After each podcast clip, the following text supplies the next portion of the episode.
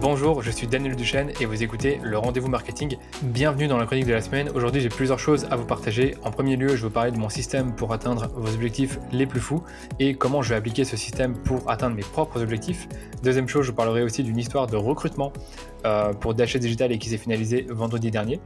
Et par la suite, je vais partager plusieurs contenus. Le premier, c'est un post LinkedIn qui a très bien fonctionné et pourquoi? Le deuxième, c'est les tendances de la publicité Facebook en 2021. Le troisième, c'est euh, un article que j'ai envie de partager qui concerne les formats des publicités Facebook en 2021 et qui est assez complet. Et dernièrement, je vais répondre euh, à une question que j'ai reçue de la part d'une de, mes auditrices, donc euh, auditeur ou auditrice, Anne Beson, qui m'a demandé sur LinkedIn si j'avais des valeurs sûres en ce qui concerne les formations en marketing digital. Allez, on commence par mon système d'organisation. La semaine passée, je vous ai parlé de mes objectifs et aujourd'hui, je vais vous expliquer ben, le système que j'ai mis en place pour les réaliser. Et je vais rentrer directement dans le vif du sujet puisque je vous parler des OKR. Les OKR, c'est une abréviation pour objectifs et résultats clés, donc ce qu'on appelle les Objectives and Key Results en anglais. Et c'est un système qui vous permet de définir précisément vos objectifs et quel résultat est associé à la réussite de l'objectif en question, qui sera chargé de réaliser l'objectif et enfin, quelles seront les actions qui seront mises en place pour réaliser l'objectif. Et je vais vous expliquer maintenant ben, en cinq étapes comment vous allez mettre en place euh, vos propres actions avec le système OKR. Donc la première étape, c'est de définir vos objectifs. Donc, par exemple, pour DHS, je vais vous présenter rapidement deux objectifs que je me suis fixés euh, en début d'année. Donc le premier, c'est d'augmenter de 180% le chiffre d'affaires de la société, ce qui sous-entend plusieurs sous-objectifs en réalité. Donc par exemple, si nous, on veut augmenter le CA le chiffre d'affaires de l'agence, ben, on doit acquérir de nouveaux clients pour l'agence, mais on doit également fidéliser nos clients existants, donc les retenir, donc les garder avec nous et peut-être leur offrir des services additionnels. Et de plus, il y a une deuxième chose qui est importante pour euh, développer le chiffre d'affaires de DHS, c'est de vendre plus de formations en ligne, puisque ça fait aussi partie de l'activité. Un deuxième objectif que je m'étais fixé, donc c'était pour le, podcast que vous écoutez, et je me suis fixé comme objectif d'atteindre le chiffre de 20 000 écoutes par mois avant la fin de l'année, en sachant qu'on est plus ou moins à 5 000 actuellement, ce qui nous fait un taux de croissance moyen de 13%. Ça, c'est ce que j'ai estimé. Donc une fois que vous avez défini clairement vos objectifs, la deuxième étape, c'est de travailler sur une base trimestrielle parce que une année, on le sait, c'est un peu loin, c'est un peu loin de voir à long terme comme ça, mais trois mois, ce n'est pas si loin quand on y pense. Donc une fois que j'ai défini mon objectif et mes sous-objectifs, s'il y en a, eh bien, je vais fixer des objectifs trimestriels. Donc par exemple, pour le chiffre d'affaires, je me suis basé sur les projections que j'ai faites avec mon business plan pour chacune des sources de revenus. Donc par exemple, je sais que pour euh, les formations en ligne, je dois atteindre un certain niveau de revenus de un certain niveau de revenus récurrents avant la fin du mois de mars, donc la fin du trimestre, du premier trimestre. Pareil pour euh, les clients de l'agence et le chiffre d'affaires qui est généré et les nombres de, packs de contenu qui sont vendus à nos clients. Pour le podcast, je me suis basé sur un taux de croissance et j'ai estimé le nombre d'écoutes que le podcast devrait avoir dans trois mois. Donc si je j'estime que le podcast va se développer à une croissance de 13% le mois, bah, ça veut dire que dans trois mois, on sera plus ou moins à 6500 écoutes. Et la troisième étape, c'est de créer le tableau de vos AKR. Donc ça, c'est un tableau qui aura cinq colonnes et autant de lignes que vous voulez. Donc ça, ça va dépendre justement de, euh, des différents sous-objectifs que vous pouvez avoir, mais également des euh, différents résultats que vous voulez euh, suivre par rapport aux objectifs. Je vais vous expliquer ça dans un instant. On va prendre l'exemple du podcast. Donc si on prend le podcast, j'ai mes OKR devant moi. Eh bien, j'ai deux objectifs principaux. Le premier, vous le connaissez, c'est d'atteindre un certain nombre d'écoutes par mois avant la fin du premier trimestre. Donc par exemple pour le premier trimestre, l'objectif c'est de développer la notoriété du podcast. Et qu'est-ce qui, euh, quels sont les résultats clés pour moi? Ben, Je dois mesurer le taux de croissance mensuel, donc il doit être au minimum de 13%. Et je veux qu'à la fin du premier trimestre, on a 6500 écoutes par mois. Ensuite, il y a euh, les actions. Donc ça, c'est la troisième colonne. C'est qu'est-ce qu'on va faire pour atteindre l'objectif? Donc on va publier, comme on l'a fait toujours, deux épisodes par mois. On va peut-être republier des épisodes que j'ai enregistrés chez d'autres podcasteurs sur mon propre podcast pour avoir plus de visibilité. On va peut-être faire cette chronique hebdomadaire qu'on fait actuellement.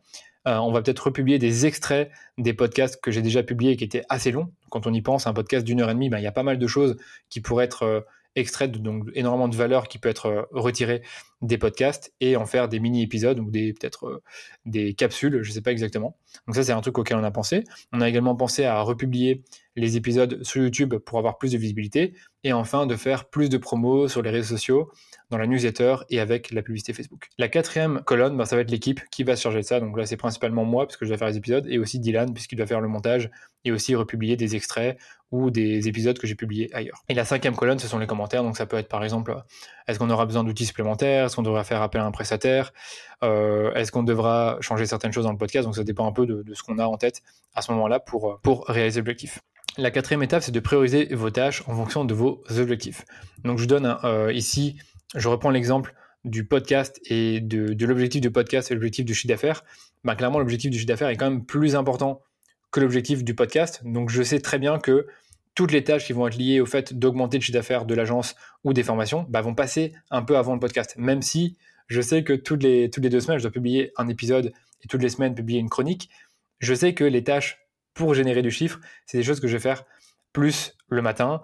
Et le podcast, je sais que je vais seulement y consacrer quelques heures par semaine. Je ne vais pas non plus passer 20 heures sur ma semaine pour développer le nombre d'écoutes du podcast euh, si je n'arrivais pas ben, à les développer en faisant déjà le travail que j'ai proposé ici. Et puis, je pourrais aussi déléguer certaines choses. Donc, par exemple, parmi toutes les actions que j'ai euh, identifiées pour développer le nombre d'écoutes du podcast, mais ben, il y en a toute une série que je peux euh, déléguer, comme le fait de republier les épisodes sur YouTube, de republier des extraits des anciens épisodes ou même de republier des épisodes que j'ai déjà publiés ailleurs sur d'autres podcasts.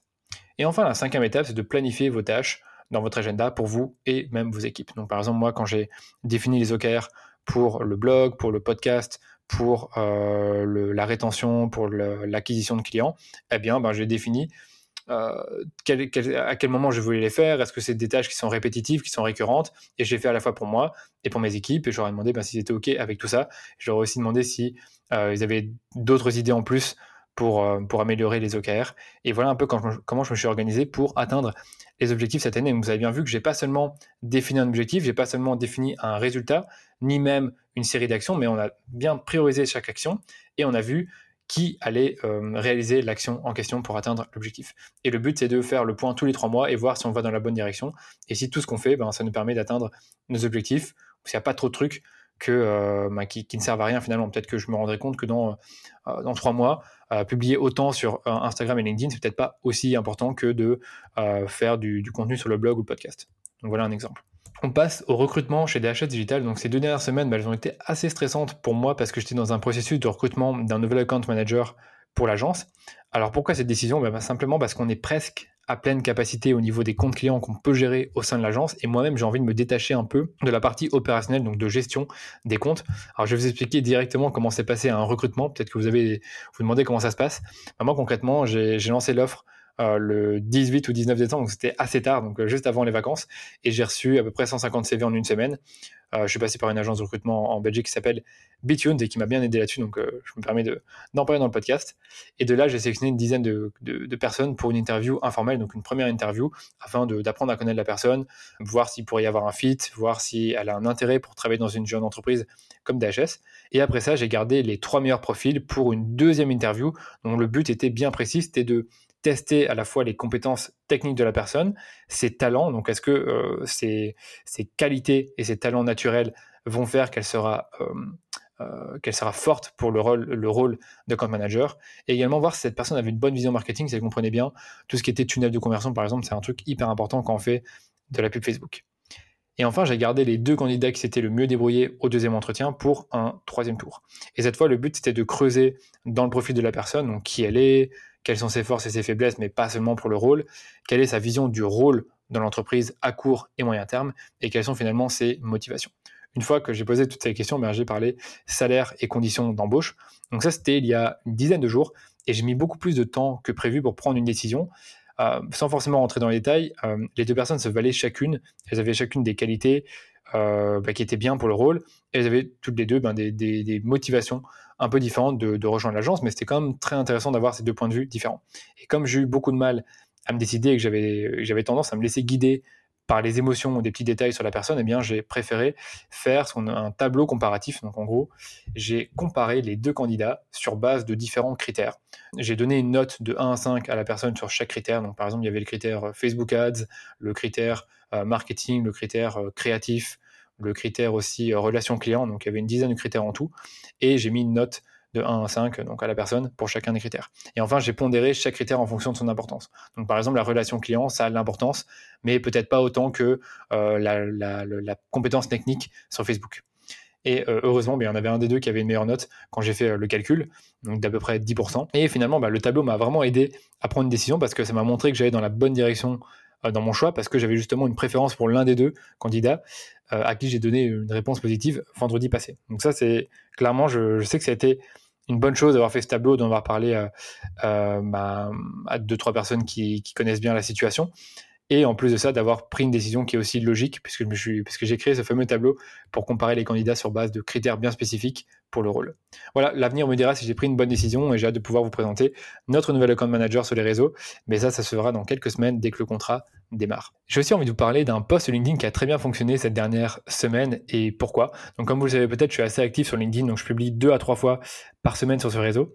Et cette semaine, j'ai tenté une expérience, enfin, un peu contre moi-même, c'est-à-dire que euh, mardi, j'ai publié euh, un article euh, sur les tendances du marketing digital en 2021. Et habituellement, ce que je fais, c'est que je repartage directement l'article sur LinkedIn avec la petite preview où on voit l'image, le titre. Et en deux heures, l'article, il, a eu, je pense, une portée de 200. Donc LinkedIn n'a pas vraiment voulu le montrer. Et il y a eu une seule personne qui a liké. Donc ce que j'ai fait, c'est que j'ai supprimé l'article parce que j'étais un peu honteux que personne ne like. Et j'ai republié le lendemain euh, avec une approche totalement différente. Donc c'était ce qu'on appelle un contenu contre commentaire. Donc j'ai fait en fait un post qui disait euh, le marketing digital évolue vite, trop vite. Euh, ce qui était vrai aujourd'hui ne sera plus vrai demain. voici mes 13 prédictions sur le marketing digital et j'ai énuméré chacune des prédictions que j'avais faites dans l'article, dans le post. Et enfin, à la fin du post, j'ai dit commentez sous le post Trends pour que je puisse vous envoyer l'article complet dès que j'ai un moment. Et euh, il y a eu, donc à l'heure où j'écris, le post a déjà eu 28 000 vues, 439 réactions et 182 commentaires. Bon, il y a quelques commentaires qui viennent de moi, mais il y a quand même eu au moins 150 personnes qui ont demandé à recevoir l'article. Donc, euh, en fait, le, mon plan, c'était de, d'envoyer l'article via une automatisation Phantom Buster. Euh, malheureusement, ça n'a pas fonctionné, donc j'ai dû le faire manuellement. Ça m'a pris un peu de temps pour envoyer manuellement l'article à tout le monde, mais je suis assez content de la visibilité que le post a pu avoir parce que vous remarquez qu'avec un simple petit changement euh, du fait de m'adapter à l'algorithme LinkedIn et de suivre un peu les tendances, de, faire commenter les gens euh, et d'apporter de, la valeur avant de chercher à, vendre le clic, ben, je suis assez content du fait que le post ait beaucoup plus de visibilité en ayant cette méthode. Et je voulais vous le partager parce que peut-être que c'est quelque chose qui vous sera utile si vous publiez du contenu sur LinkedIn. Quatrième chose dont je voulais vous parler, c'est les tendances de la publicité Facebook en 2021 et je vais rentrer directement dans le vif du sujet. Pour moi, il y a une grosse tendance qui se démarque, c'est le fait que le ROS, donc le ROI de vos publicités, va diminuer et pas forcément parce que les coûts de la pub vont augmenter, mais pour deux raisons selon moi. La première, c'est que il sera de plus en plus difficile de récolter de la data via votre pixel Facebook et sur les appareils iOS, iOS depuis la mise à jour d'Apple. Donc concrètement, votre pixel Facebook sera moins efficace à cause des, ad blockers ou encore des navigateurs qui bloquent les cookies, et c'est comme ça que fonctionne un pixel Facebook. Et enfin, avec la mise à jour d'iOS 14, donc je vous renvoie à ma chronique de la semaine dernière, on aura encore moins de données qui vont être récoltées sur les appareils iOS. Deuxième chose qui me fait penser que le ROS des pubs va diminuer, c'est que Facebook ne sera bientôt plus en mesure de vous fournir les conversions post-clic au-delà de 7 jours. il est même possible que les conversions sur base des vues disparaissent. Donc, je ne vais pas forcément rentrer dans les détails là-dessus, mais concrètement, Facebook, c'est toujours basé sur euh, une fenêtre d'attribution clic à 28 jours et vue à une journée, ce qui veut dire que quand vous cliquez sur une publicité et que vous convertissez dans les 28 jours, la conversion est attribuée à la pub, ou si vous convertissez dans la journée, donc par exemple vous achetez le produit un jour après avoir vu une publicité, eh bien vous êtes euh, dans le gestionnaire de publicité de l'annonceur, eh bien vous êtes euh, vu comme un, acheteur. Et là, ce sera plus le cas, ce sera bientôt une fenêtre d'attribution uniquement basée sur des clics à 7 jours, donc il y aura beaucoup moins de ventes qui seront attribuées à vos campagnes, c'est ce qu'il faut comprendre. Deuxième chose, Facebook est devenu plus intelligent que vous. Là, on le sait maintenant, ça fait quand même deux ans qu'on en parle. Et donc, si Facebook aujourd'hui vous conseille certaines choses comme les placements automatiques, eh bien faites-le. N'essayez pas de séparer Facebook et Instagram, ça ne marche plus. Si Facebook recommande de simplifier votre compte publicitaire et de limiter euh, le nombre d'audiences ou le nombre de pubs, faites-le aussi. Euh, vous allez non seulement vous faciliter la vie, mais en plus vous aurez de meilleurs résultats. Et pour info, ce sont des pratiques que je suis pour tous les comptes de l'agence. Troisième chose, le ciblage affiné sur Facebook est de moins en moins efficace. Donc là, aujourd'hui, il faut penser large. Il faut avoir des audiences avec au moins 500 000 personnes. N'essayez plus d'affiner de trop vos audiences. Ça ne marche, ça marche de moins en moins, surtout si vous avez du budget. Donc moi, ce que je vous conseille aujourd'hui, c'est de travailler avec des lookalikes, donc basés sur vos événements, achats, ajout au panier, visiteurs du site ou même sur un fichier client, des intérêts, donc des centres d'intérêt qui sont plus larges et pas seulement des intérêts où il y a seulement 50 000 personnes qui répondent aux critères en question, et au ciblage socio-démographique. Quatrième prédiction, Facebook en B2B, ça va encore mieux marcher. Pour les mêmes raisons que j'ai citées, euh, Facebook fonctionnera, fonctionnera mieux en B2B parce que son algorithme est devenu plus intelligent, à condition que vous ayez beaucoup de données dans votre pixel Facebook et que vous avez configuré les bons événements de conversion. Donc, si vous configurez un événement très spécifique d'une conversion, donc euh, un formulaire qui est rempli sur votre site, vous allez pouvoir demander à Facebook de vous trouver des personnes qui ressemblent bah, justement à ces personnes qui ont déjà rempli des formulaires sur votre site. Donc ça, c'est très important de bien configurer les bons événements pour pouvoir euh, faire ce type de campagne. Et en plus, les managers et les cadres, ils sont sur Facebook, ils sont en âge de décider. Donc n'ayez pas peur justement de, cibler plus de 30 ans sur Facebook. Vous aurez la possibilité ben, naturellement de toucher ces personnes-là avec des critères comme les intérêts ou encore les lookalikes. Et dernière prédiction, ben, il faut investir dans la créa. Aujourd'hui, comme tout devient, comme tout temps être automatisé sur Facebook, ben, il ne vous reste plus que ça finalement et la stratégie comme élément de différenciation face aux autres annonceurs. Je m'explique. Si tous les annonceurs ciblent large et qu'on a tous des publicités qui sont pas terribles, ben, malheureusement, on va pas forcément se démarquer. Par contre, si vos concurrents ont des publicités qui sont bien moins audacieuses, bien moins attirantes, euh, bien moins construites du point de vue marketing que vous, eh bien vous, vous serez le gagnant à la fin.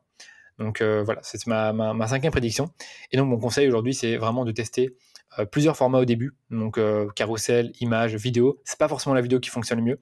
Voir justement quel format va le mieux fonctionner et ensuite faire des déclinaisons du format. Donc si vous constatez que l'image fonctionne mieux, ben, faites des déclinaisons des images. Continuez un peu à avoir des vidéos, mais c'est peut-être pas là-dessus que vous devez vous concentrer si ça marche pas. Je voulais aussi vous parler d'un super article que j'ai lu sur les formats des publicités Facebook. Je vais pas forcément rentrer dans les détails là-dessus. C'est un article qui a été écrit sur le blog du modérateur. Donc je vais vous mettre le lien dans les notes de l'épisode. Mais c'est un article qui vous parle justement des formats des images sur Facebook, des vidéos, de la taille du texte, de la durée maximale des vidéos sur chacun des placements. Donc c'est ça qui est intéressant, c'est que pour chacun des placements, ils ont fait, par exemple, pour les images, vous avez euh, du carré, du 4 5 e Par contre, sur certains placements, vous devez être, euh, en 9 16 e si vous êtes en stories, par exemple. Donc, on vous donne vraiment les bonnes proportions et ça vous aidera justement à avoir des publicités qui répondent aux exigences, pas techniques, mais aux exigences de Facebook en matière de format publicitaire. Et enfin, je vais répondre à une question qu'on m'a posée sur LinkedIn de Anne Beson qui me demandait ben, quelles sont les valeurs sûres euh, que je recommande pour les formations en ligne. Donc je vais vous donner quelques valeurs sûres que je recommande, donc des formations payantes, mais également des formations gratuites. Donc les, la première valeur sûre que je vais te recommander, c'est l'antichambre de Germinal. C'est peut-être pour les marketeurs un peu plus avancés pas forcément pour les débutants. Euh, mais là, je suis dans leur antichambre actuellement parce que j'ai accès à la version gratuite. Mais il y a pas mal de cours. Il y a des cours sur LinkedIn. Que il y en a un que j'ai suivi justement, mais qui m'avait donné l'idée du post dont je vous ai parlé, euh, contenu contre commentaire, et qui a super bien fonctionné. Mais on a aussi sur les landing pages, sur Google Ads, sur Facebook Ads, sur le design, sur le tracking, sur la prospection B2B. Donc il y a pas mal de cours marketing et vente. Donc c'est clairement euh, une des des, plateformes de formation que je recommande. La deuxième, c'est la tranchée, donc c'est canadien et ça vient de Olivier Lambert. Et là, c'est un peu pareil, c'est le même système que l'antichambre, sauf que vous avez en, plus une communauté euh, dans un, via un forum. Euh, vous pouvez aller voir si vous avez le temps. Donc, c'est la tranchée.com/slash formation. Et vous avez euh, toute une série de formations sur le marketing, sur la création de contenu, sur diverses technologies comme WooCommerce. Et franchement, très intéressant. Donc, je vous recommande vraiment d'aller sur la tranchée. Troisième formateur que je recommande, c'est Julia Couder de idon'tthink.fr. Donc il y a deux formations que je vois actuellement sur son site. La première c'est sur Notion et la deuxième c'est sur la création de contenu. Donc clairement si vous êtes freelance, si vous êtes intéressé, si vous, intéressez à toutes ces choses-là, euh, comment s'organiser en tant que freelance, comment développer votre business avec le contenu en tant que freelance, Julia a quand même des bonnes compétences là-dedans, donc je, peux la citer. Quatrième, les formations de marketing mania. Donc là, vous, avez, euh, vous allez vous faire plaisir parce que Stan Leloup est très connu euh, dans la sphère marketing digital. Il a des formations sur le copywriting, sur la création de contenu, sur le freelancing. Donc moi, j'ai suivi celle sur le freelancing, j'ai pas été déçu. Et une autre sur comment créer un business en ligne. Donc là, c'est plutôt si vous êtes formateur et que vous voulez vendre votre savoir, ben lui, il vous l'explique très bien comment faire. Donc là, c'est à retrouver sur marketingmania.fr. Publicité Facebook, donc là évidemment je vais vous parler de Facebook Ads Academy, donc la formation que j'ai créée sur la pub Facebook et qui est l'une des plus complètes sur le marché, mais il y a également celle de Joseph Donio qui produit le podcast No Pay No Play et vous pouvez retrouver sa formation sur school.neomedia.io. Je vous ai également mis le lien de Facebook Ads Academy dans les notes de l'épisode. Et dernière petite formation qui n'est pas forcément axée marketing, mais plutôt productivité, mais je pense que c'est très important, même quand on est marketeur, de bien s'organiser. Eh bien, il y a Mathieu Desroches, qui est canadien et qui a du, super contenu sur la productivité. Moi, j'aime beaucoup ce qu'il fait. Il a aussi un super podcast. Et si vous, avez, si vous allez sur son site, mathieu.desroches.com slash boutique, vous allez voir une formation sur comment maîtriser et optimiser son temps, et une deuxième sur comment faire un l'inbox zéro, donc comment vider votre boîte courriel tous les jours, donc avec une méthodologie de professionnels. Et sur tout ce qui concerne les formations gratuites, j'en ai beaucoup pour vous aussi. Il faut savoir que moi, j'ai commencé à me former au marketing digital et à, à, accumuler beaucoup de compétences grâce à des formations gratuites. La première, c'est euh, HubSpot Academy. Donc, vous avez des formations sur l'inbound marketing, sur le content marketing et sur plein d'autres sujets. Donc, tout ce qui est social media, Facebook Ads, tous les sujets que vous voulez. Ça a été traité sur HubSpot et c'est gratuit. Euh, il y a aussi des formations de euh, Google Atelier Digital. Donc là, je passe là-dessus, que je n'ai pas vraiment fait, mais il y a beaucoup de formations gratuites là-dessus. Et enfin, Facebook Blueprint pour apprendre la pub Facebook. C'est pas mes préférés, mais franchement, il y a des choses à apprendre quand même. Et enfin, pour le gratuit, il y en a une autre plateforme que je vous recommande, c'est simplement d'aller sur le site de Neil Patel. Donc c'est neilpatel.com slash training et il a lancé plein de formations gratuites. Il faut savoir que là, donc, je lis la page, je vois qu'il y a 8 formations. Je sais que Neil Patel est très fort sur tout ce qui concerne le SEO et le content marketing, donc c'est plutôt vers celle-là que je me dirigerai. Pour le reste, je suis pas trop sûr. Je sais qu'il parle de Instagram et de LinkedIn, mais je sais qu'il n'est pas non plus euh, très actif là-dessus et que c'est pas le meilleur. Donc moi personnellement, si je devais suivre ces formations, je prendrais plutôt SEO Unlocked et Content Marketing Unlocked. Et en réalité, je les ai déjà suivis, donc c'est plutôt pas mal, c'est plutôt intéressant. Donc je vous les recommande. Voilà pour les formations. Je peux peut-être vous donner quelques conseils avant de terminer. Le premier, c'est de d'acheter uniquement des formations dont vous avez besoin euh, maintenant ou dans les mois qui viennent. Donc n'achetez pas une formation en vous disant que vous allez la faire dans un ou deux ans, sinon vous n'allez jamais la faire. Euh, je vous conseille aussi de faire une seule formation par mois. C'est tentant d'en faire plusieurs, surtout quand vous avez, euh, comme moi, une heure par soir pour faire des formations. C'est pas forcément utile d'en suivre 4 ou 5 par mois, sinon vous n'allez jamais les implémenter. Donc mon conseil, c'est vraiment d'en faire une seule et de l'implémenter. Troisième conseil, ne prenez pas deux formations qui traitent d'un même sujet. Donc si vous avez, si vous voulez une formation sur la pub Facebook, ne prenez pas la mienne ou celle de Joseph Degnaud, prenez-en une seule et suivez uniquement la méthode du formateur que vous avez choisi. Si vous prenez deux formations et vous suivez deux méthodologies un peu différentes, vous risquez de vous y perdre.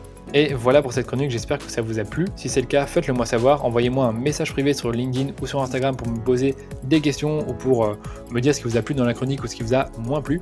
Et si vraiment vous avez le temps, n'hésitez pas à me donner un avis 5 étoiles sur Apple Podcast, ça me ferait extrêmement plaisir. Et n'oubliez pas de vous abonner au podcast pour ne pas manquer les prochains épisodes et suivre mes chroniques hebdomadaires. Je vous dis à très vite pour un nouvel épisode du Rendez-vous Marketing.